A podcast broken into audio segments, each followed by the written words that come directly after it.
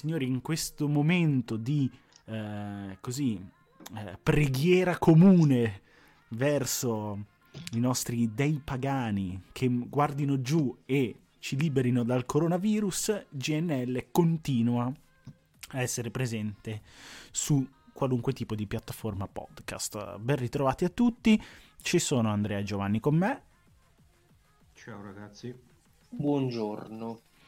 E se quindi l'inizio del, dell'apocalisse zombie è stato affrontato nella, nella scorsa Uh, nella scorsa settimana, questa settimana proviamo a sollazzarvi questo momento di clausura con delle belle cose, delle belle cose che eh, fanno un po' rosicare il signor Andrea Peroni, come ormai eh, di norma in qualunque puntata. come di norma in qualunque puntata, che sono incuriosito di sapere se fanno rosicare anche il signor Giovanni Calgaro. Ma a cosa ti riferisci? All- all- all'argomento della puntata di oggi. Ah, beh, mm, no. No? Ok. No, no, io, io, accetto tutto. Uh, va bene. E nel frattempo sta bucando le gomme della macchina di Luca. e in verità è qua fuori, in barba al coronavirus. E, ehm, è andato a prelevare dei campioni di Covid-19 e li sta spargendo per tutto il territorio della mia casa. Cioè, sulla ringhiera delle scale. esatto. E che cosa, che cosa è successo? Cioè, perché eh, perché il signor Andrea Peroni sta rosicando così tanto nei miei confronti? Perché io esattamente due settimane fa eh, ho provato in super anteprima Final Fantasy VII Remake, un titolino così. Maledetto. Poco, un indie. Un indie, sì, un, un, un indice. Eh, poco, un titolo poco atteso, insomma. Eh, facciamo, partiamo da una panoramica così, cerchiamo di svolgere questo, questa puntata come un racconto. Innanzitutto parliamo del, del, nostro rapporto con il titolo originale e poi dopo andiamo pian piano nella, nella, mia prova, in quello che ho ritrovato, se volete mi potete fare domande. Posso, l'unica cosa che non posso discutere è la trama e eh, parti di narrativa di come viene gestita all'interno di quello che ho visto. Per il resto, bene o male, tranne i menu, non posso dire, cioè posso dire tutto. E, um, la prova è durata due ore. Ma uh, sì, quindi com'è, il vostro, com'è stato il vostro rapporto con il primo titolo? Siete, uh, siete giocatori che hanno subito l'influenza di quello che è attualmente considerato il miglior JRPG di sempre? O invece l'avete solo visto di, di sfuggita, non vi ha toccato? Raccontate un po'. No, beh, dal, dal, mio punto di vista è stato uno dei titoli che mi ha fatto veramente innamorare dei JRPG. Eh, ci ho passato su veramente le nottate con la mia PlayStation 1 di, di seconda mano e io mi, mi, ricordo che l'ho recuperato poco dopo l'uscita mm-hmm. perché c'era un mio amico che, che ce l'aveva che mi, aveva mostrato insomma le prime le prime fasi, le, le, le prime orette e, e lì mi sono proprio, son proprio, innamorato, per cui anche quando hanno annunciato questo remake è stato un colpo, un colpo al cuore. cuore. Positivo. Positivo, certo. Andrea? Eh, io, io, l'ho scoperto abbastanza tardi, mm-hmm. quindi ho, ne avevo, avevo, già provato altri JRPG e più evoluti, quindi forse non ho subito la stessa esperienza che hanno subito altri nel momento mm-hmm. in cui lo giocarono all'inizio, però mm-hmm. ovviamente lo aspetto tantissimo, cioè è uno, di, è uno dei giochi di ruolo più significativi di sempre. Il mm-hmm. fatto che fosse chiesto a gran voce un remake da credo già 5-6 anni prima dell'annuncio vuol dire che insomma già si capisce il livello di attesa del mondo. Sì. Quando ancora non c'era la moda dei remake, tra l'altro. Quando, tra l'altro, sì, esatto, quando ancora i remake eh, sì. non se ne facevano. Sì, sì, assolutamente, ma ehm, la, cosa, la, cosa, che sorprende di più ehm, non è tanto il titolo in sé, il progetto del remake, quanto come questo titolo sia riuscito a entrare all'interno delle persone in un momento in cui la lingua eh, inglese non era... Eh, un punto di riferimento come lo è, esatto, un punto di riferimento come, come lo è adesso eppure allo stesso modo riuscì attraverso l'intelligenza, la bravura dei suoi sviluppatori a comunicare anche a chi l'inglese non lo sapeva e che magari si arrovellava con vocabolari, eccetera, eccetera, a comunicare quelle che erano le emozioni. Mi ricordo che Final Fantasy VII, pur avendo de- uno stile grafico ehm, decisamente arretrato, se lo metti anche in paragone con un Final Fantasy VIII, per dire, Eppure, eppure, nei suoi fondali, nelle animazioni dei personaggi semplici ma comunque totalmente espressivi, riusciva a comunicare quello che era la situazione. Poi ovviamente chi riusciva in qualsivoglia modo, attraverso una conoscenza della lingua, attraverso i vocabolari, attraverso amici, eccetera, eccetera, a comprendere anche quella che era la trama che veniva raccontata, ovviamente aveva un plus eh, che è dato dal fatto che la narrativa di Final Fantasy VII forse in quegli anni è quanto di più maturo tu possa trovare in un'opera videoludica su PlayStation. Eh, affronta dei temi che non sono banali, affronta dei temi che non sono scontati, eh, che se analizzati in un certo modo e trasposti nell'epoca moderna probabilmente farebbero parlare molto e, pro- e io sono sicuro che lo faranno con questo nuovo remake perché sono temi che erano piuttosto scottanti, sì all'epoca lo sono anche adesso e venivano trattati nella maniera giusta, eh, intelligentemente perché sapevi che il fatto di avere un limite, tra virgolette, tra virgolette, tecnico a livello del titolo ti poteva dare un plus nel raccontarlo. E, e quindi questo è sicuramente interessante. Um, ora, va bene, abbiamo raccontato del, del nostro rapporto con, con il titolo, Uh, andiamo, vi ripropongo io un'altra domanda, poi se volete dopo questa potete farmi qualche domanda oppure mh, mm, vediamo di, di, elaborare qualche concetto.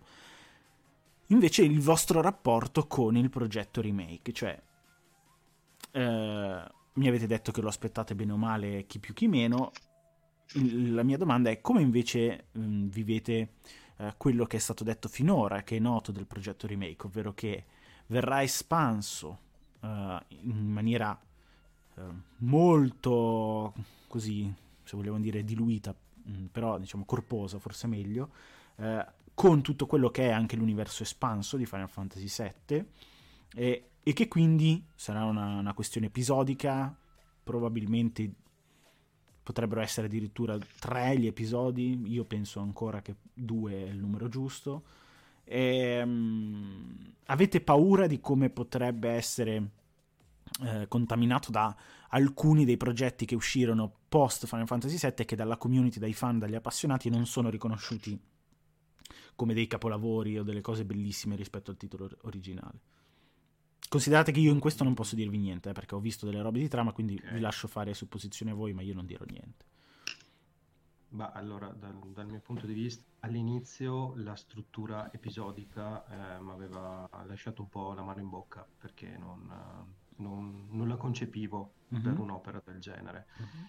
Però poi tutto quello che è stato detto mi ha fatto un po' ricredere, nel senso siamo ormai abituati anche a opere che presentano strutture così a episodi e secondo me insomma ben venga la, qual, qualcosa in più se c'è qualcosa in più per me mm-hmm. non, non, ci sono problemi ovviamente tutto sta a capire a vedere come verrà implementato nell'universo narrativo e come verrà raccontato però al momento sono, mi sento almeno abbastanza fiducioso mm-hmm. su, su, sta, su, sta, cosa insomma prima devo vedere che mm-hmm. lavoro hanno fatto e poi mi pronuncerò. Mm-hmm.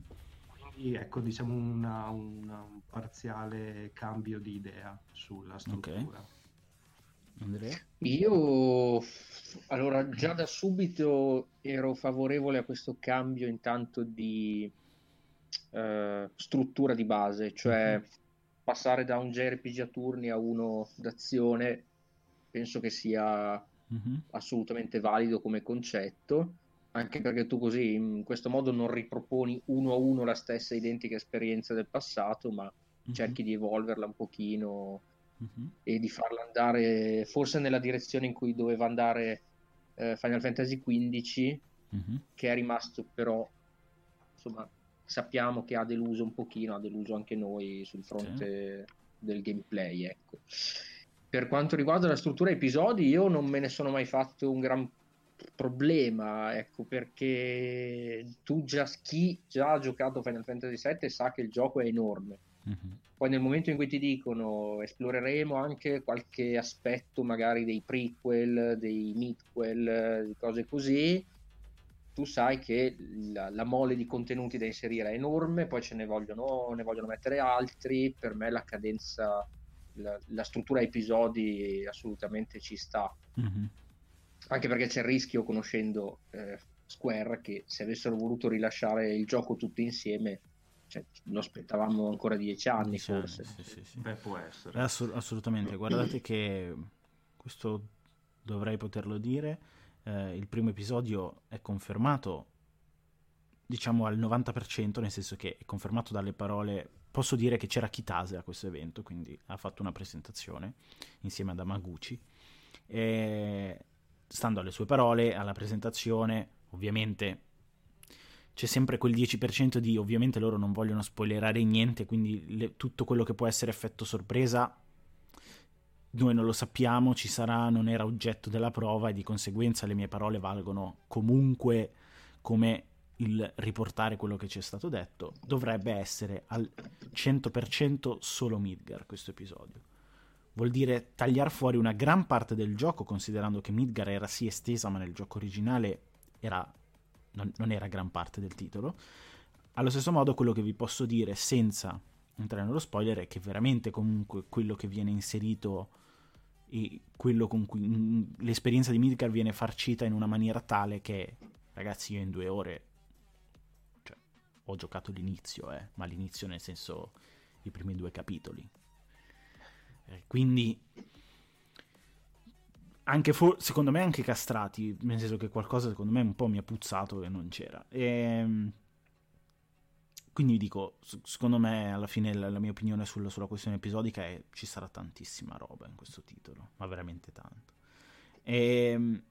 Ma anche perché, scusa se ti interrompo, io stavo pensando che se eh, la strutturano in questo modo non è detto che sia un'esperienza comunque sempre per forza lineare. Cioè, no, metti che fanno tre episodi, il secondo potrebbe essere eh, tranquillamente un prequel cioè ti raccontano sì, sì, cos'è accaduto prima, no, assolutamente. perché alla fine sappiamo che nell'universo diciamo espanso di FF7 eh, si va a toccare molt- una porzione temporale molto più ampia rispetto a quella del mm, gioco. Assolutamente, assolutamente. Purtroppo qua io non posso dire niente.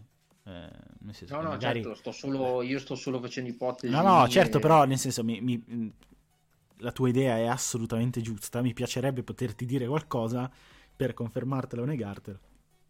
Ma non posso dirlo, cioè, perché magari ci hai preso, eh, però voglio dire. E... Allora tieniti i tuoi segreti. esatto. E... Fai quello che vuoi, fai quello che vuoi.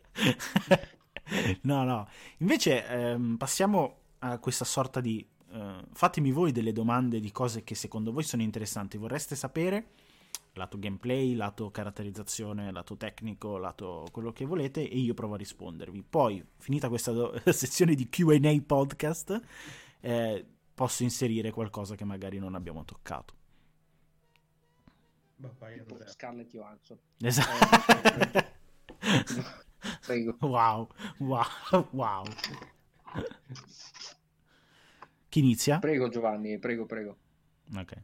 No, no, la, la, mia curiosità era soprattutto legata alla caratterizzazione dei, degli ambienti, dei personaggi, se hanno mantenuto inalterato lo charm che avevano con quei pochi pixel o se l'hanno in qualche modo stravolto oppure approfondito ancora di più allora, solo quello, allora, perché tanto per il gameplay boh, io, io mi fido. Allora, Midgar è assolutamente bellissimo, nel senso che sono state mantenute topograficamente, sentite cosa vi dico, le stesse mappe del primo, solamente che da 2D, da diorama diventano in 3D. E questo cosa ti permette di fare? Nelle sezioni di collegamento tra una battaglia e l'altra, tra eh, il, il punto A e il punto B che devi raggiungere, tu puoi esplorare Midgar. Cioè tu puoi entrare in alcuni vicoli, puoi scoprire segreti, puoi fare cose questa cosa che sembra stupida non lo è, perché ti permette di avere un'immersione nel background superiore. Perché nel vicolo puoi trovare un poster, perché nel vicolo puoi trovare una cassa, perché nel vicolo puoi trovare quell'oggetto in cui interagire, perché nel vicolo c'è quella scorciatoia che ti porta a quel tesoro. Tutte delle piccole cose che fanno parte di quello che è l'ecosistema Final Fantasy, inserite in un gioco che è lo stesso, ma non lo è più perché tu vai a scoprire cose e loro hanno inserito dei eh, giochini, chiamiamoli così, dei reward per, quello, per, per, le tue esplorazioni che sono quelli classici a cui tu sei abituato in un Final Fantasy che sai che se vai a prenderti quella scorciatoia in qualche modo per aver esplorato lì il gioco ti ricompensa no? sia nel lungo che nel breve periodo però allo stesso modo eh, la mappa ti risulta familiare, tu dici ah ma cavoli io qua comunque ci ero passato, io, ma qua non si poteva entrare perché la mappa era chiusa, però adesso io ci sto andando. E questa cosa è, è fondamentale e lo è fin dall'inizio, quando all'inizio come sappiamo in Midgar la situazione è abbastanza concitata perché tu stai comunque andando a far saltare il reattore, quindi eh, cioè, l'esplorazione è sì possibile ma limitata da una trama che ti deve condurre a determinati avvenimenti. Quello, sì. Esatto. Eh, la caratterizzazione quindi dei luoghi e soprattutto di Midgar è fondamentale tanto quanto quella dei personaggi. Cioè loro vogliono creare un universo che renda affascinante e carismatico di più Midgar forse di alcuni personaggi. E, ehm, il lavoro sulle ambientazioni è incredibile, visto anche la Real Engine 4, completamente customizzato, che è una roba da sbavo indecente. Cioè, io non ho, non, non ho, idea di come loro siano riusciti ad arrivare a quel livello, ok? Ma vi giuro che quando voi prendete in mano cioè, il joystick e giocate quella roba, voi dite questa cosa qua nella mia testa, questo gioco così non è concepibile.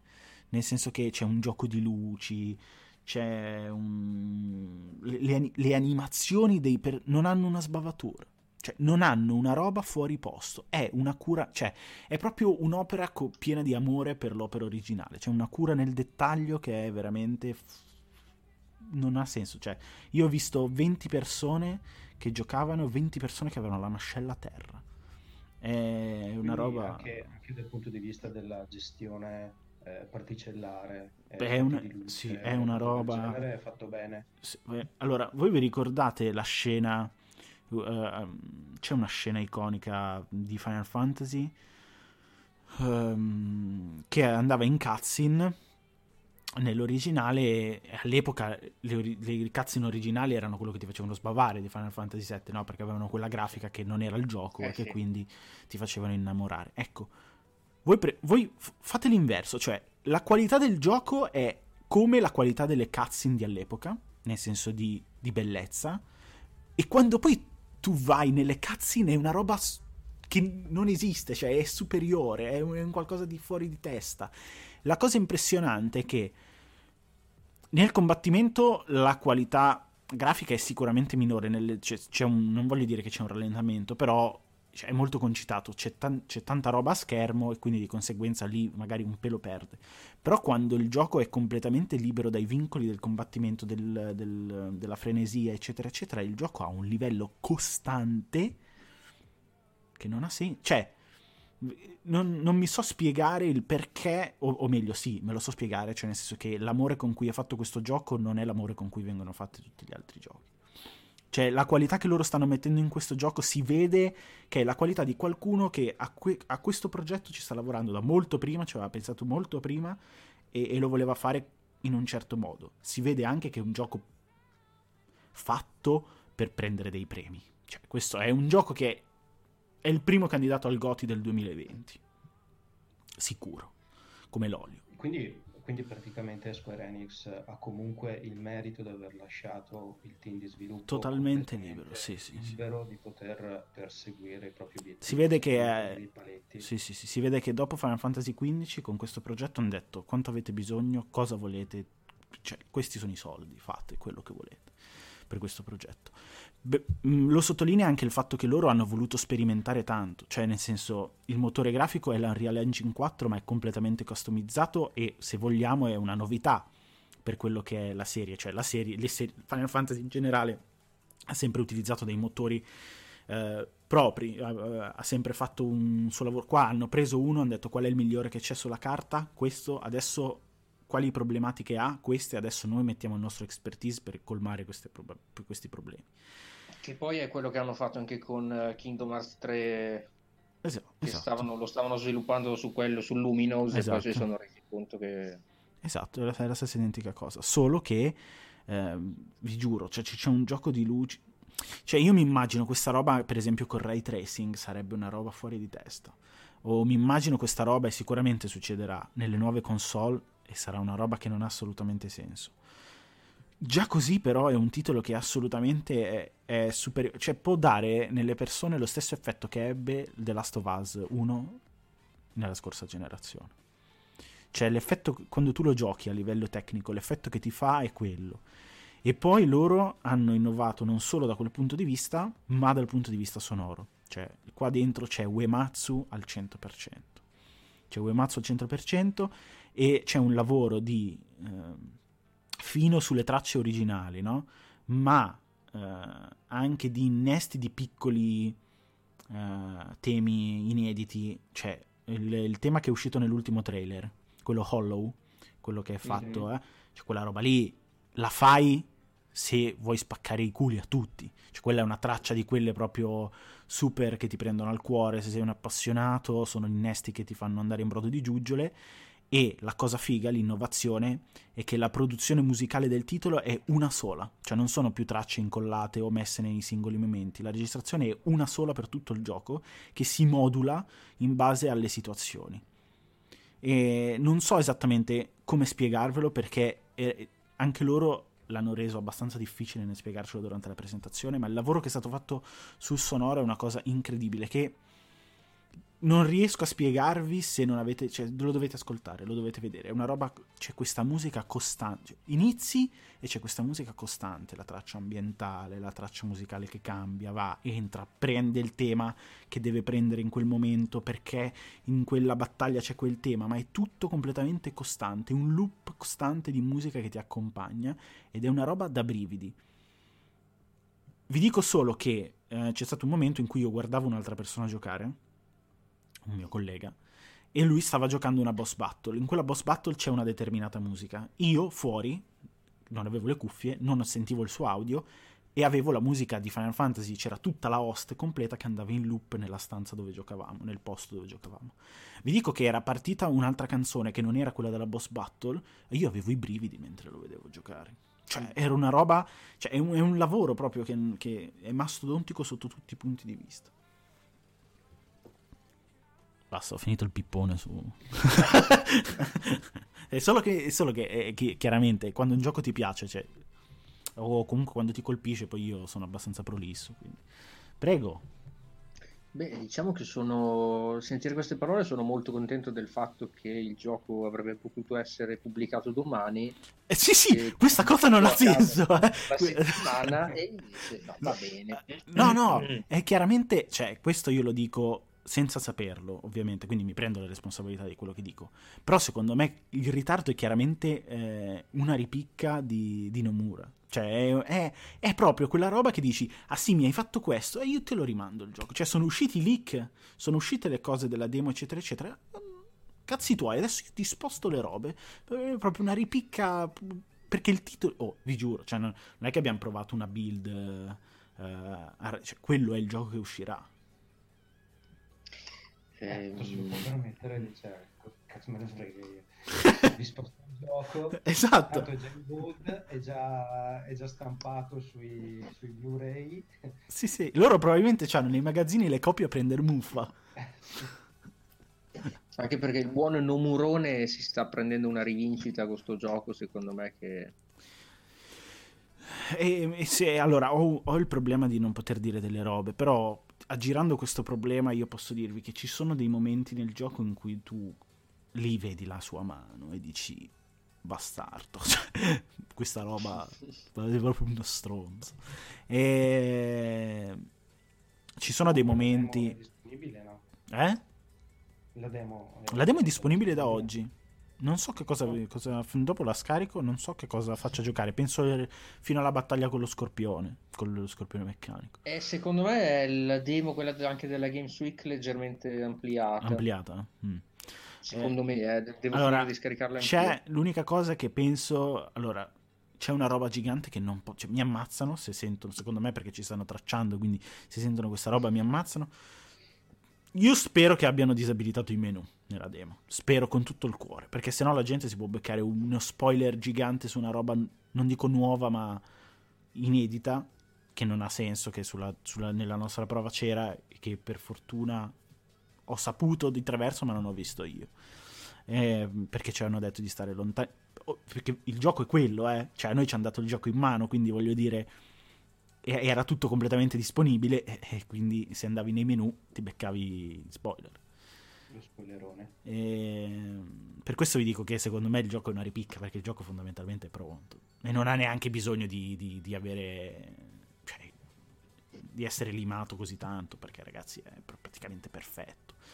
Se, se volete poi parliamo di, delle criticità che ho, che ho riscontrato nel titolo che sono piccole ma comunque ci sono non è un gioco da perfect score. Beh, se vuoi, guarda, io la mia domanda era incentrata sull'esplorazione, ma ne abbiamo parlato mm-hmm. ampiamente. Quello che non ti è piaciuto, dai. Quello che non mi è piaciuto è eh, innanzitutto la gestione della telecamera su alcuni personaggi. Io ho provato Tifa, Claude e Barrett. Ehm, la gestione della telecamera in alcuni momenti è abbastanza complicata quando, quando non sei in classic mode nel senso che ci sono due modalità, c'è la modalità normal che ha anche dei livelli di difficoltà e la modalità classic. La modalità classic è una rivisitazione del sistema turni, nel senso che quando entri nel combattimento tu non hai più controllo dei movimenti dei personaggi, ma solo delle azioni che fai. C'è la fase di rallentamento del tempo, ma quella c'è ovunque, vi dico la verità, la... viene utilizzata solo nella modalità normal, ma perde un po', secondo me, tutto il fascino delle due, delle due fasi, cioè o giochi in normal o giochi in classic. Scegli tu quale metodo di approccio e poi lo fai. Io mi sono trovato molto bene nella classic mode, ma molto molto bene. Perché la gestione della telecamera non è così problematica. Nella normal, secondo me, lo è un po', soprattutto quando c- c'è un nemico grande.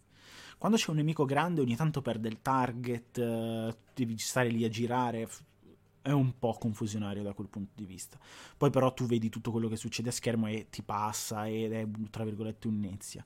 Giocato in classic mode secondo me è la morte sua, cioè è l'evoluzione giusta, la reinterpretazione giusta di quello che era il sistema all'epoca. Cioè ti toglie il concetto mentale di dire cavoli adesso io però mi devo muovere, devo fare questo, questo, questo, no. Io gestisco quello che devo fare, devo fare gli attacchi, spammo quadrato, triangolo, faccio le combo, quello che vuoi. Ehm, devo gestire le abilità, non ho il pensiero di dover dire oddio ma mi devo muovere, devo fare questo, devo perdere. Niente, apro lì, vado, abilità, cambio personaggio, faccio quello che voglio, è veramente bellissimo in Classic Mode dal mio punto di vista. C'è stato, sono state persone a cui eh, hanno preferito la normal, eh? però secondo me lì qualche piccolo problemino da quel punto di vista lo ha, ma ci sta. E, ehm, c'è una roba che non mi è piaciuta di trama, non ve la posso dire. Non è di trama, cioè nel senso è una gestione di un determinato momento che secondo me... Mm, e poi cosa non mi è piaciuto? Penso basta, perché ragazzi io... Cioè, perfino la gestione delle materie che penso sia 1 a 1 l'ho trovata più bella di quella dell'epoca. Cioè, è tutto molto più bello. È, è, pompato di steroidi in una maniera incredibile. C'è una gestione strategica del party che fa rabbrividire. Quando trovi le, le torrette Barrett ha quel quid in più perché ovviamente spara e sono pensate perché tu debba utilizzare lui come main. Quando entra nel party Tifa ti sembra di giocare un picchiaduro perché lei nel close combat è fenomenale, ha queste combo, queste robe di eh, calci pugni incredibili. Tra l'altro la cosa bella è che ogni volta, cioè, siccome Tifa ha un set di mosse negli attacchi base che sono quadrato triangolo, abbastanza standard, cioè calcio calcio pugno, mm, pugno pugno calcio, non, non, ha un set di mosse come quello di un picchiaduro ovviamente perché non lo è. Allora come ti permettono di avere una sorta di mh, variabile di stratificazione de- anche dei suoi attacchi base in modo da non aio- annoiarti nel giocarla, gli mettono questi effetti particellari legati alle mani o ai pugni che ti indicano l'elemento con cui lei sta attaccando, che poi effettivamente non va a incidere sulla gestione delle debolezze, ma è solo un quid in più estetico che è una roba incredibile, cioè ogni tanto gli parte il idro sui pugni, quindi quando tiri i pugni vedi le goccioline che partono dalle mani. Quando hai calci di fuoco vedi sembri Sanji mentre tira mm, calci. È una roba, cioè, sono piccole cose che però sono bellissime. Poi invece lei quando entra nelle abilità speciali ha tutta una gestione di abilità iconiche che derivano dal, dal, passato, tradotte nel presente in modalità action fortissime, che sono debuff e buff, cioè buff per la tua squadra, debuff per il nemico, eh, la tallonata che è una roba indecente, tira la gamba su in verticale e molla sta tallonata addosso alla gente, e anche lì per esempio la questione è che se sei nella modalità normal, la questione è che per tirare la tallonata devi essere veramente vicino al nemico, perché se no non è che hai l'auto target, corri per tre metri e tira la tallonata, no, la tiri sul posto. Quindi se il nemico non ce l'hai vicino, non gli fai danno, non lo prendi. Poi boh, potrei dirvi che molto interessante è il fatto che abbiano mantenuto il sistema di debolezze, cioè il fatto di fare... Mh, uh, fuoco su un mostro che è molto debole al fuoco ti permette ancora di avere un vantaggio molto grande nella battaglia. Quindi c'è tutta una questione di comunque strategia che non viene preclusa dal sistema di combattimento action.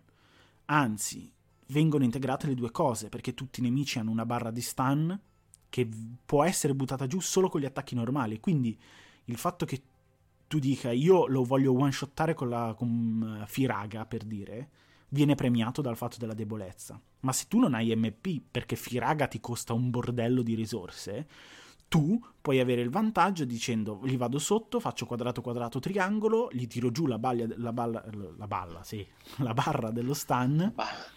La barra dello stun, il nemico è stannato per 10 secondi, in quei 10 secondi tutti gli attacchi fisici che fanno hanno il moltiplicatore danno per 2 attivo.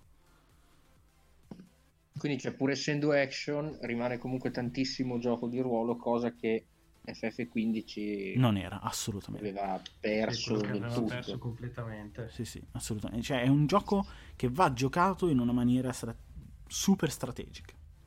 Ma super super e non solo strategica col tuo personaggio, ma con le interconnessioni degli altri due del party. Perché Barrett può fare ingenti danni in un certo momento, tirare giù magari l'armatura a quel punto ti buffi con Tifa e gli fai danno elementale con Claude, per dire. È quest- è tutta veramente una questione di sinergie che è estremamente bello da giocare in un gioco action che ti fa capire... Cioè, questo titolo, ok, è il titolo a cui tu devi far vedere agli appassionati dei GDR dei giapponesi classici e dire guarda cosa può diventare quando tu fai un action. è, quello, cioè, è quello che tutti noi appassionati dei JRPG classici, ok, volevamo capire. Cioè, noi non vogliamo un gioco dove io devo spammare quadrato e poi ogni tanto butto la magia e basta. Io voglio, perché io sono appassionato, cioè quello era il GDR a, a, turni, io voglio avere quella stratificazione nella gestione della strategia del party. Cioè, io voglio che se uso Barret ci sia un motivo per cui lo uso. Ok? E nell'action tutti hanno paura che questo non lo puoi fare perché Barret in quel momento non lo puoi, con- non lo puoi controllare perché quello che non controlli in quel momento viene controllato dall'IA. Final Fantasy VII riesce a prendere questo, ti fa un grandissimo medio, dito medio e ti dice vaffanculo, io sono in grado ancora di fare i JRPG. Che è, che è lo stesso dito medio che ci sta facendo Luca raccontandoci tutto. Ma se c'è la demo disponibile. È proprio... esatto, io l'ho già finito il gioco. E ehm, non so, quindi adesso facciamo un attimo di pausa da questo mio monologo e vi chiedo a voi, quest- queste cose che io ho detto vi confortano, vi sollazzano, vi interessano? Avreste voluto avere delle risposte diverse? Ditemi no, un po'. Esattamente, esattamente, tutto quello che hai detto è... mi, mi, mi, fa, mi, fa, ben sperare, mi fa veramente bene a, al cuoricino indolenzito. Mi fa, mi fa diventare Pipino Tuc. Sì, sì, beh, no, è roba da sbrodolare questa, cioè mh, mm, va benissimo così. L- l- ecco, l'unica cosa che mi hai purtroppo riconfermato anche tu è che la telecamera ha qualche difettuccio. Sì. È una cosa che si portano dietro da non so quanti anni, eh, comunque questa cosa qui della Da Final. Fantasy VII. No, da- da- di- addirittura da lì no, però anche Square ce l'ha un po'. Dal questa 12 forse sì. cosa. Dal 12, dal 13. Anche- ma non solo nella serie di Final Fantasy, anche proprio nei altri. giochi Mhm. di Square c'è Guarda. Secondo me la questione è che avrebbero dovuto allontanarla un po'. Cioè, Ma sai che, guarda, ti faccio un, eh, un parallelo. Mhm. Giocando la demo avevo avuto questa impressione, quella Mhm. piccola demo alla Game. Freak. Mhm. E in questa settimana ho recuperato Batman Arkham Knight, che Mm. secondo me ha lo stesso identico problema, cioè c'è la telecamera è talmente appiccicata al Sì. giocatore che tu non riesci a capire Esatto. cosa sta succedendo intorno Esatto. e cosa devi fare. Esatto, se loro l'avessero allontanata un pelo avrebbero guadagnato, cioè il concetto è che lo capisco, cioè il gioco è veramente bello da vedere, le animazioni sono veramente fighe e quindi il fatto di avvicinare la telecamera ti fa gustare quella roba lì, lo capisco, ma secondo me magari la possibilità di scegliere poteva essere interessante, magari avrebbe fatto sì che questo mese di sviluppo sarebbe stato utilizzato, però, però secondo me una scelta di allontanare la telecamera poteva essere più che altro perché, oh, guardate che io ho giocato, non- questo non so se posso dirlo, io posso, penso di sì, però non si sa mai, quindi cerco di stare sul generico. Ho giocato una boss battle che viene mostrata in un trailer, che Mm. non è nei primi due capitoli, non è all'inizio. Ma ho giocato solo la boss, eh, senza contesto di cosa succede prima e dopo. Ho giocato solo quella boss battle, che viene mostrata in un trailer. Il nemico è enorme, ma enorme, ma del tipo che io sono una formica in confronto a loro. Ragazzi, la telecamera lì è veramente, è veramente difficile, perché non lo vedi il mostro, cioè ci- gli vedi il piede. E quindi ogni tanto la telecamera si allontana automaticamente, c'è una gestione a priori di quello che succede dalla telecamera che in quei momenti ti fa respirare, però poi quando ritorna vicina È un po' è un po' alla... Cos'è che era nel 15? L'Adamantart che Eh, era... ecco, ecco, ecco. Lì è proprio l'estremo, secondo me. Però è un po' quello, cioè qua, qua è un po' più piccolo della Damantart, però la telecamera funziona nella stessa maniera. Cioè, la proble- il problema è quello. Con eh. l'Adamantart era terrificante la telecamera, cioè non, non capivi neanche dove eri. Esatto. Ma eh, questo secondo me è la lama, a dop- ehm, la lama doppio taglio di quello che è la trasposizione su scala di quelle boss battle. Cioè, in un sistema di JRPG a turni con quel tipo di grafica, tu il nemico potevi farlo grande quanto volevi perché tanto la scala veniva ridotta e quindi capivi che era grande ma non, non ti dava fastidio. E qua sti gran cazzi, cioè nel senso che loro hanno voluto fare che quando un nemico è grande è grande, ma molto grande.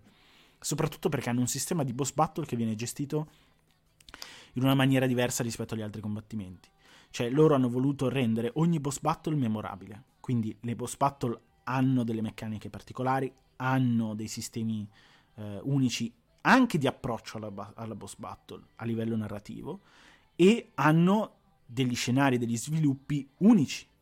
Quindi puoi combattere in un ponte senza avere la possibilità di andare a destra e a sinistra, puoi combattere su una piattaforma in cui il nemico è solo volante, quindi la gestione delle risorse è incredibile perché Claude non può attaccare in close combat, perché Tifa non sarà sicuramente una scelta a meno che tu non vuoi buffare e debuffare solo con quelle due abilità, perché poi comunque il party non è fatto solo di Claude, Tifa e Barret, ma ci sono degli altri personaggi che, non, che sappiamo esistere ma che non sono stati mostrati, perché comunque loro hanno pensato a tutto. E poi c'è il quid de quando tiri fuori l'evocazione, ti diventa duro come una cima, perché sono delle robe che non... non ti, quella è la celebrazione del, del, del, punto focale di Final Fantasy, cioè l'evocazione in Final Fantasy era la summa che quando lo tiravi fu, lo, lo tiravi fu, lo, lo tiravi fuori, sbrodolavi in Final Fantasy VII Remake, quando tu tiri fuori l'evocazione tu dici, sapete cosa, adesso me lo prendo con due mani e ciao. Cioè, è proprio una. Controller, è, dici. Eh? Il co- sì, no, beh, chiaramente il controller. Il controller che lo impugno proprio saldamente. E, e, ma è una roba. Io ne ho viste due: Shiva e Ifrit. Cioè, che ve lo dico a fare? I classici. Ma che ve lo dico? Sì, cioè non ho, non, ho, non ho, veramente in testa cosa possano aver fatto con gli altri, perché quelli lì sono delle robe che tu dici io voglio vedere, ma datemene ancora, ma fatemeli vedere, ma per favore. Ma perché... Perché sì, cioè perché è un, è un omaggio al videogiocatore. Cioè, è co- questo è come se fosse il fatto di sapete cosa? Ci amate così tanto, avete giocato così tanto che questo è il nostro regalo a voi. Cioè, è un, è un inno d'amore al videogiocatore appassionato dei JRPG. È una cosa che non ha assolutamente. Non so, sembro fanatico. Cioè, posso, capisco che da fuori possa sembrare un non obiettivo che parla, ma vi giuro che questa è la condizione di tutte quelle 20 persone che hanno provato questo gioco non ce n'è stato uno. Abbiamo discusso su, su, punti che io non vi posso dire perché riguardano la trama e su quelli assolutamente sì, quando potremo faremo delle discussioni grandi come una casa perché ce n'è da discutere, ve lo assicuro. Però a livello tecnico di quello che è il videogioco in sé non ce n'è stato uno che abbia detto un A fuori posto. Ma uno, eh, su 20, uno, su una roba. Cioè puoi dire al massimo la telecamera, ma sul resto non hai niente da dirgli è inattaccabile, è, un, è veramente bellissimo. Eh beh, um, direi che abbiamo già fatto rosicare abbastanza. Adesso tutti comunque staranno giocando alla demo, quindi lo potranno vedere. Cioè, nel senso che, esatto, questa è la cosa bella: è che finito questo podcast andate a scaricarvi la demo e lo vedete con i vostri occhi. Se avete una PlayStation Pro, ma ragazzi, ma ma ancora meglio. Ma che ve lo dico a fare? Ma che ve lo dico a fare? Tra l'altro anche perché poi lo potete provare perché... O forse no. Dipende se l'hanno modificata la demo. Magari c'è un'evocazione all'interno della demo. Perché dipende cosa mostrano. Perché non lo so, non l'ho ancora scaricata. Non so che parte eh, c'è. No, non lo so, non lo so. Eh, qua sono 7 giga, ci metterò un paio di giorni. No, prima sono riuscito a scaricare 9 giga e mezzo in 17 minuti. Uh, la madonna, sborone, sborone. Sì, sì, sì, va, va, va. va, va, va. Ma hai, va, va, hai, potenziato il, hai potenziato il tutto perché rimanevi a casa per il coronavirus, dillo.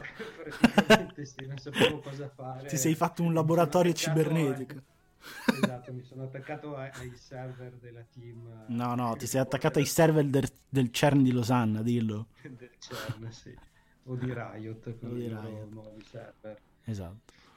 Quindi non lo so, penso di aver eh, elogiato il tutto, non, mi, non, non, credo di aver lasciato fuori niente di quello che ho, Vabbè, che ho provato. mancherebbe dopo tutto quel che hai detto. Non credo di Anzi, forse hai detto un pochino troppo. Io questo podcast qui lo girerò ai responsabili di Twitter che trovano qualcosa che non va bene. Lista nera. Lista nera, blacklist. Eh, no, penso di aver, di aver, detto tutto. Perché Tifa l'ho detto. Evocazioni c'erano, il boss battle, telecamera, esplorazione, Midgar. E sì. qualche crossover con Kingdom Hearts? Allora, ecco, possiamo parlare di questa roba qua non penso che ci saranno DLC, espansioni robe del genere, però secondo me la struttura ludica del titolo bisogna ancora vedere la parte centrale di come, gestita, di come sono gestite alcune cose. Però secondo me il titolo si presta a qualche evento in game particolare. Mm, perché secondo Sì, perché secondo me comunque mm, non è così tanto lineare come ce lo vogliono far credere. Il fatto di arrivare dall'inizio alla fine del gioco. Cioè, secondo me sono.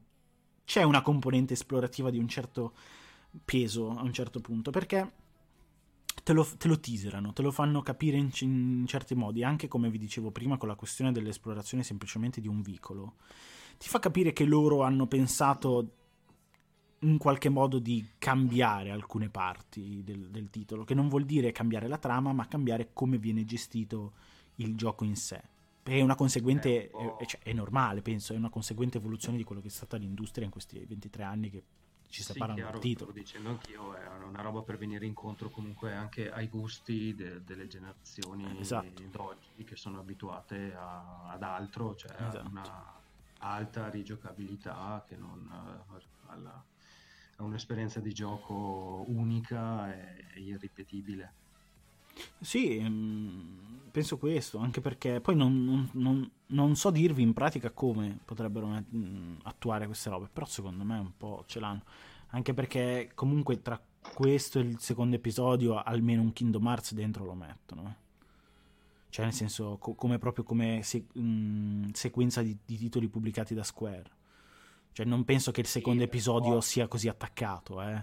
No, ma hanno già detto Kingdom, hanno già detto che uno spin-off è già abbastanza avanti come sviluppo, quindi non dico quest'anno, ma secondo me già l'anno prossimo potrebbero pubblicarlo.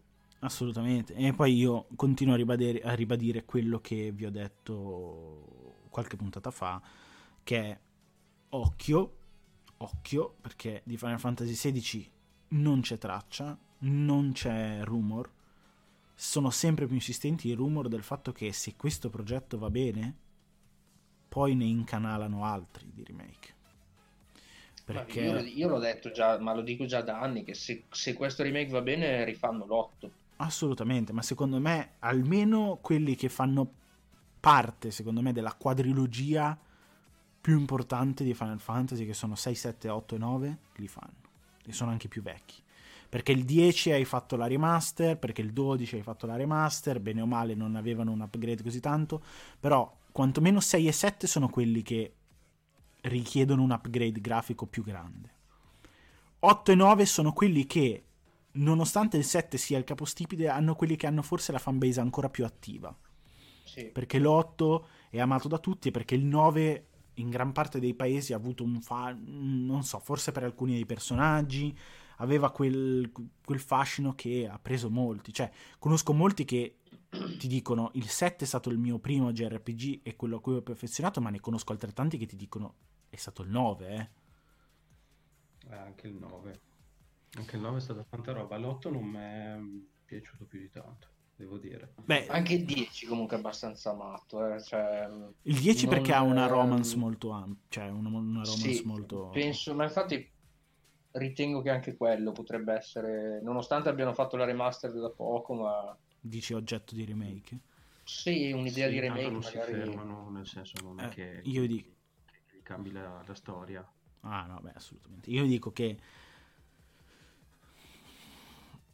Guarda, non so, ci sono delle robe del tipo il soldato Steiner remake, cioè, se tu ci pensi,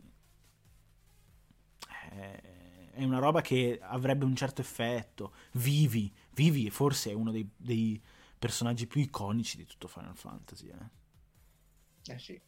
Quindi ci sono anche lì, anche in, in quel...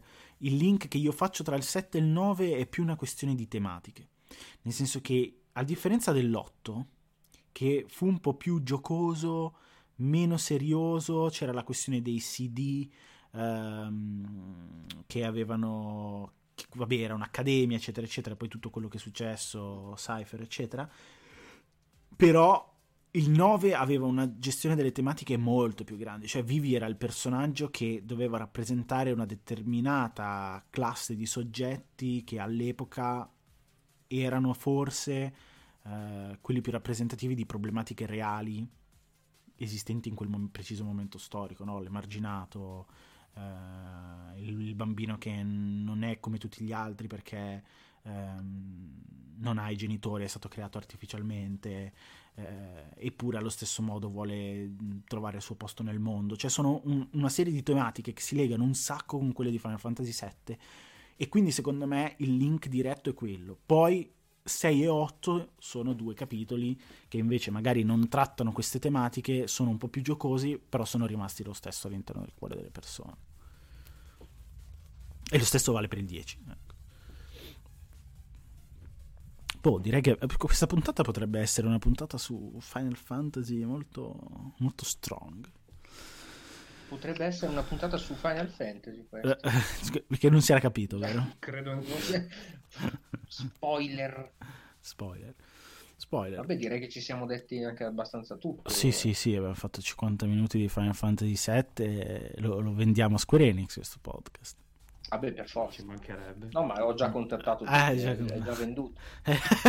quanti, quanti, quanti decine di centesimi l'abbiamo venduto? Eh beh, siamo sull'ordine dei 6. Ah, dei 6. 6. Ah, Mi sembra giusto. È tipo uno scatto alla risposta. Mi sembra giusto. Una tariffa... Eh, quindi, ma in cambio dobbiamo mandargli l'oroscopo, non ho capito. Ehm, no, no, basta. Ah no, basta, basta. Ok, la- Quindi l'abbonamento non si attiva. Gli basta che esistiamo. Gli basta che esistiamo. Va bene, dai, a meno che voi non avete altre domande, direi che ci siamo. Ma non sono so se Giovanni così. voleva dire qualcosina velocemente di Valorant, ma per variare un Ah, è vero, attimo- già che tu hai provato anche Valorant. Provato. No, hai mi visto, hanno- se- Mi hanno semplicemente detto le caratteristiche Mhm. principali e pare che insomma Riot eh, si stia muovendo abbastanza bene su, su questa loro nuova IP. eh, Mhm. Quindi anche il fatto che si diceva che essendo un hero shooter eh, Riot sarebbe comunque arrivata in ritardo rispetto a molti altri esponenti del genere. In realtà, dopo tutto quello che ci hanno promesso, che ci hanno detto, perché ovviamente no, Mhm. non abbiamo potuto provarlo, eh, pare che il, il progetto sia molto solido, eh, molto, con un carattere molto, molto profondo e soprattutto ancorato a investimenti che hanno richiesto anni di Mm, lavoro. Sì. Quindi diciamo che non è una cosa improvvisata, sia dal punto di vista della, diciamo del, del gameplay, del gameplay anche, e che dal punto di vista della stessa gestione delle- dei, dei match e delle partite. Quindi al di là del fatto che secondo gli sviluppatori Valorant, guardando anche un po' le caratteristiche che, che ci hanno detto, eh, potrà girare anche su un tostapane, quindi sarà accessibile a tutti, sarà free to play, eh, uscirà in estate, non- ancora non si sa se, se ci sarà una beta oppure no, però in teoria dovrebbe, dovrebbe esserci.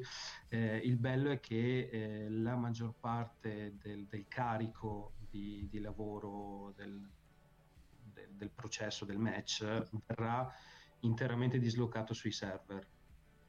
Ciò significa che appunto il, il PC non, singolo diciamo, non dovrà processare tutte le informazioni canoniche, bensì verranno processate a livello server e questo permetterà eh, di scalare eh, gli FPS nel caso in cui un utente abbia problemi di connessione, quindi il server si occuperà di, di portare un'esperienza a 128 fps per tutti quanti Mhm.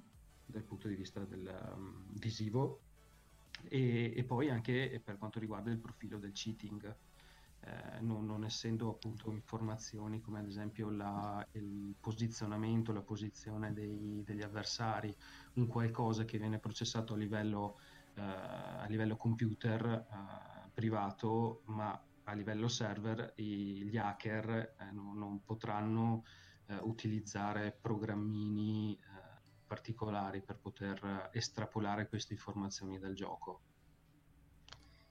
E quindi, ecco, dopo tutto quello che ci hanno fatto ved- che ci hanno mostrato, direi che è un, è un progetto davvero, davvero, davvero interessante e da tenere, In considerazione. sotto, so- sott'occhio. Ma ehm, tra l'altro volevo dirti, non so se hai avuto anche tu la stessa impressione, ma eh, sfatando quello che fu eh, l'impressione iniziale, non è tanto lo Overwatch a essere puntato, ma CSGO.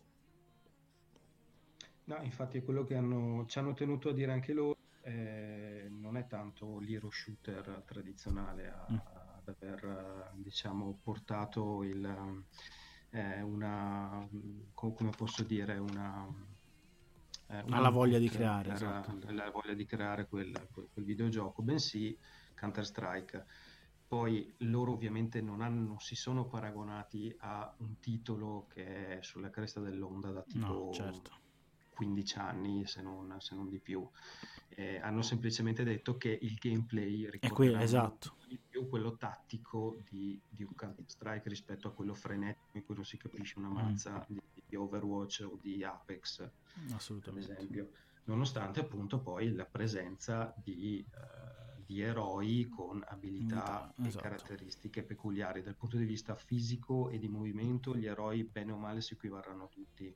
Sì, sì. Nel senso che in quella, la, la differenza tra un eroe e l'altro ci saranno il, l'arsenale delle armi mm. e a disposizione e soprattutto le abilità, le abilità che non appunto non essendo un hero shooter, saranno a carica limitata e, e, questo per scongiurare principalmente lo spam di ultimate o di abilità strambe eh, che, che, possono comunque diciamo falsare anche le varie fight eh, nel, nel, nel, corso del match quindi potranno essere utilizzate con parsimonia bisognerà leggere l'azione certo. capire la strategia da adottare e soprattutto appunto quando eh, utilizzarle perché non, non, saranno infinite da quanto ci hanno detto, oltre a essere eh, soggette a cooldown, eh, eccetera.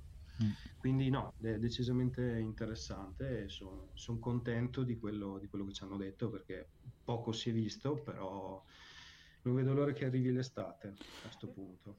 Sì, sì, assolutamente, è un gioco estremamente interessante. Tu, Andre, invece, hai considerazioni a riguardo? Hai qualche argomento di cui, con cui Su vuoi... Su Valorant? Sì. O qualche no, argomento tuo con cui vuoi titillarci? Ma, su Valorant dico solo, purtroppo non ho ancora avuto modo, ancora avuto modo di seguirlo, venuto ancora modo di seguirlo molto, ma vedo che la gente è già molto intrippata con questo titolo, infatti anche nel nostro gruppo ce ne sono già tre o quattro che lo stanno seguendo molto attivamente, quindi mm-hmm. direi che Riot Games già ha fatto centro su questo. Cioè, non è comunque semplice, ecco, anche, no. solo, ehm, anche solo da un trailer eh, destare così tanta curiosità. No, altre curiosità no, volevo solo dire una notizia secondo me brutta, ve l'avevo accennata, che Jason Blandel, che era uno dei volti noti di Treyarch, mm. se n'è andato dopo 13 anni e secondo me è un colpo molto duro per eh, per questa software house che sviluppa eh, COD. Secondo me è una cosa molto grave per loro. Eh, secondo me è tutto causa di un malcontento nato con Black Ops 4 che ha avuto un sacco di problemi durante lo sviluppo. Forse ricordate anche voi che ad agosto c'era stato un report di Kotaku parlava di condizioni di lavoro terrificanti, di turni sì. di lavoro di 48 ore di eh, sviluppo anche lì travagliato perché c'era una campagna single player che poi è stata annullata all'improvviso per fare la Battle Royale quindi sì. secondo me molto malcontento è nato proprio anche per quello per come è andato Black Ops 4 mi dispiace perché è quello che ha reso grande la modalità zombie che insomma ha avuto un per essere un, quella che doveva essere una semplice modalità scherzosa ha avuto un successo incredibile certo. negli ultimi anni. Eh, boh, io non ho mai avuto la fortuna di conoscerlo mi sarebbe piaciuto perché ha una bella mente. E secondo me chi, si, chi riesce a prendersi Jason Blandelli in casa fa un grande acquisto. Fa, eh sì, fa un bel affare magari gli danno, una, gli danno, un bel team a lui e va a fare la nuova esclusiva Microsoft piuttosto che la nuova esclusiva Sony. Sì, sì. stavo pensando anch'io a una Sony di turno, visto che comunque sì, sì, potrebbe essere. Su, cioè non penso che sia una di quelle figure che, che rimane a, a piedi, ecco. No, non penso neanche io, anche perché sul suo curriculum di, di cose ne ha. Eh. Lui sì. cominciò con Call of Duty 3 e poi divenne, credo divenne director già da Black Ops. Mm. Director comunque non totale del gioco, di una parte, poi ha fatto il director invece eh, completo su Black Ops 3, forse anche sul 4, quindi di, di roba ne ha fatta, ecco. Assolutamente, assolutamente. È strano comunque sentire questo. Tra l'altro, negli ultimi, negli ultimi due mesi abbiamo assistito a parecchia di, Secondo me c'è, c'è, un po' un, un, un, riassestamento di varie cose, cioè gente che magari cambierà, uh, gente che magari an- andrà a creare nuovi studi. Secondo me è venuto il tempo di un attimo riassestarsi, anche perché non so se l'avevate sentito, ma un po' di tempo fa si parlava anche di un possibile addio di Cory Barlog a Santa Monica. Sì, sì. Quindi secondo Forse me... vogliono nuove sfide, non lo so. Sì, esatto. Secondo me qualche poltrona si scambierà, ecco. E, e poi ovviamente... Ah, assolutamente, assolutamente. Poi volevo uh, sfruttare questi ultimi 10 minuti per teaserare un po', questi ultimi 10 minuti, questo ultimo momento, per teaserare un po' la gente, perché il prossimo episodio di GNL potrebbe essere la consacrazione di questo podcast come eh, Nostradamus. Profeta. Come, esatto, come dei profeti. Perché, come avevamo già annunciato in precedenza, c'è la molto ampia possibilità che in questi giorni venga annunciato il nuovo titolo di Kojima e che quindi la prossima puntata di GNL parli di questa cosa qua e il buon Koji Koji starebbe per annunciare un titolo legato a Silent Hill. E noi ve l'avevamo detto, giusto? Sì, esatto. Poi, allora, se non lo annunceranno, queste frasi qui lasciatele eh. perdere. Fate finta di non averla sentita. Se invece lo annunciano, occhio perché siamo potentissimi. Eh, eh, esatto, occhio perché potre... occhio perché potremmo predirvi la data della vostra morte. Mm. Pensavo l'uscita di PS5, una roba molto quella, quella ci stiamo lavorando. Diciamo che i nostri insider ci esatto. stiamo lavorando. Sì, io sto tenendo tutti i fondi di caffè dell'ultimo mese, esatto. li leggerò e esatto. diremo tutto. Io sto finendo di uh, sistemare il Palantir che è stato buttato da, dalla finestra dopo che ai Game Awards non ne abbiamo presa manco una. Però adesso, visto che lo sto un attimo sistemando perché è perché dovete sapere che Luca purtroppo è vicino di casa del mago Telma e si è, sì, sono confuso. esatto, esatto. Io ho invocato Barbalbero pensando che il mio albero di cachi potesse eh. diventarlo, però non lo è diventato e quindi sto, sto avendo delle sì, difficoltà. Un albero di cachi, eh, prendere chissà cosa. Esatto. Poi sono andato al parchetto di Rogoredo, me l'hanno consigliato per trovare dell'erba pipa, però al parchetto di Rogoredo mi sa che di erba hai trovato dell'altro. Esatto, no, no, infatti, ma io sono andato e ho detto eh, c'è Pipino Tuc che gli volevo un attimo chiedere dell'erba viva. no, non è vero, no. mi raccomando non andate al parchetto di Rogoredo, eh, Tra l'altro. che è molto pericoloso, ragazzi. E, ehm, tra l'altro, così per chiudere in cacciara, non so se lo sapete, ma da Rogoredo ogni notte parte un treno per Mosca. Ah sì, è vero, l'avevo sentita questa Avete cosa. sentito? Sì, sì, sì. Per, quale, per, quale, motivo? Non lo so, però una volta nella vita quel viaggio Rogoredo-Mosca mi piacerebbe farlo. Soprattutto è perché bel... il treno è un intercity, quindi non so no, quanto... No, adesso è, diver... adesso è, ah, è un regionale veloce ah. di quelli con ah. i sedili, sai, quelli a 90 gradi che ti uccidono. Esatto. esatto. Il carro bestiale fa meno male. Vorrei... E se ti alzi, e se ti alzi il capotreno si incazza. Esatto. E tra... In russo. esatto, perché ci stanno preparando, visto che il coronavirus è l'anticipazione di The Last of Us, eccetera, a metro. E quindi ah. stanno facendo il treno che ci porterà in Siberia. Va bene, direi che abbiamo finito questa puntata, siamo tutti molto felici. Uh, abbiamo parlato di tante, di tante, belle cose. Prossima settimana avremo la. No, prossima settimana, prossima puntata avremo la risposta alla predizione di Andrea Peroni Nostradamus e ah, sì? eh sì sì certo. E quindi direi che dal mio punto di vista vi saluto vi ringrazio vi chiedo se vi è piaciuta la puntata di lasciare una stella di eccellenza. Mi raccomando ascoltate GNL che è importante. Ci saranno novità in arrivo. Lascio ad Andrea Giovanni i saluti finali. Ci vediamo alla prossima puntata come al solito, buona settimana e buon gaming. Ciao a tutti. Andate subito a scaricare la demo di Final Fantasy.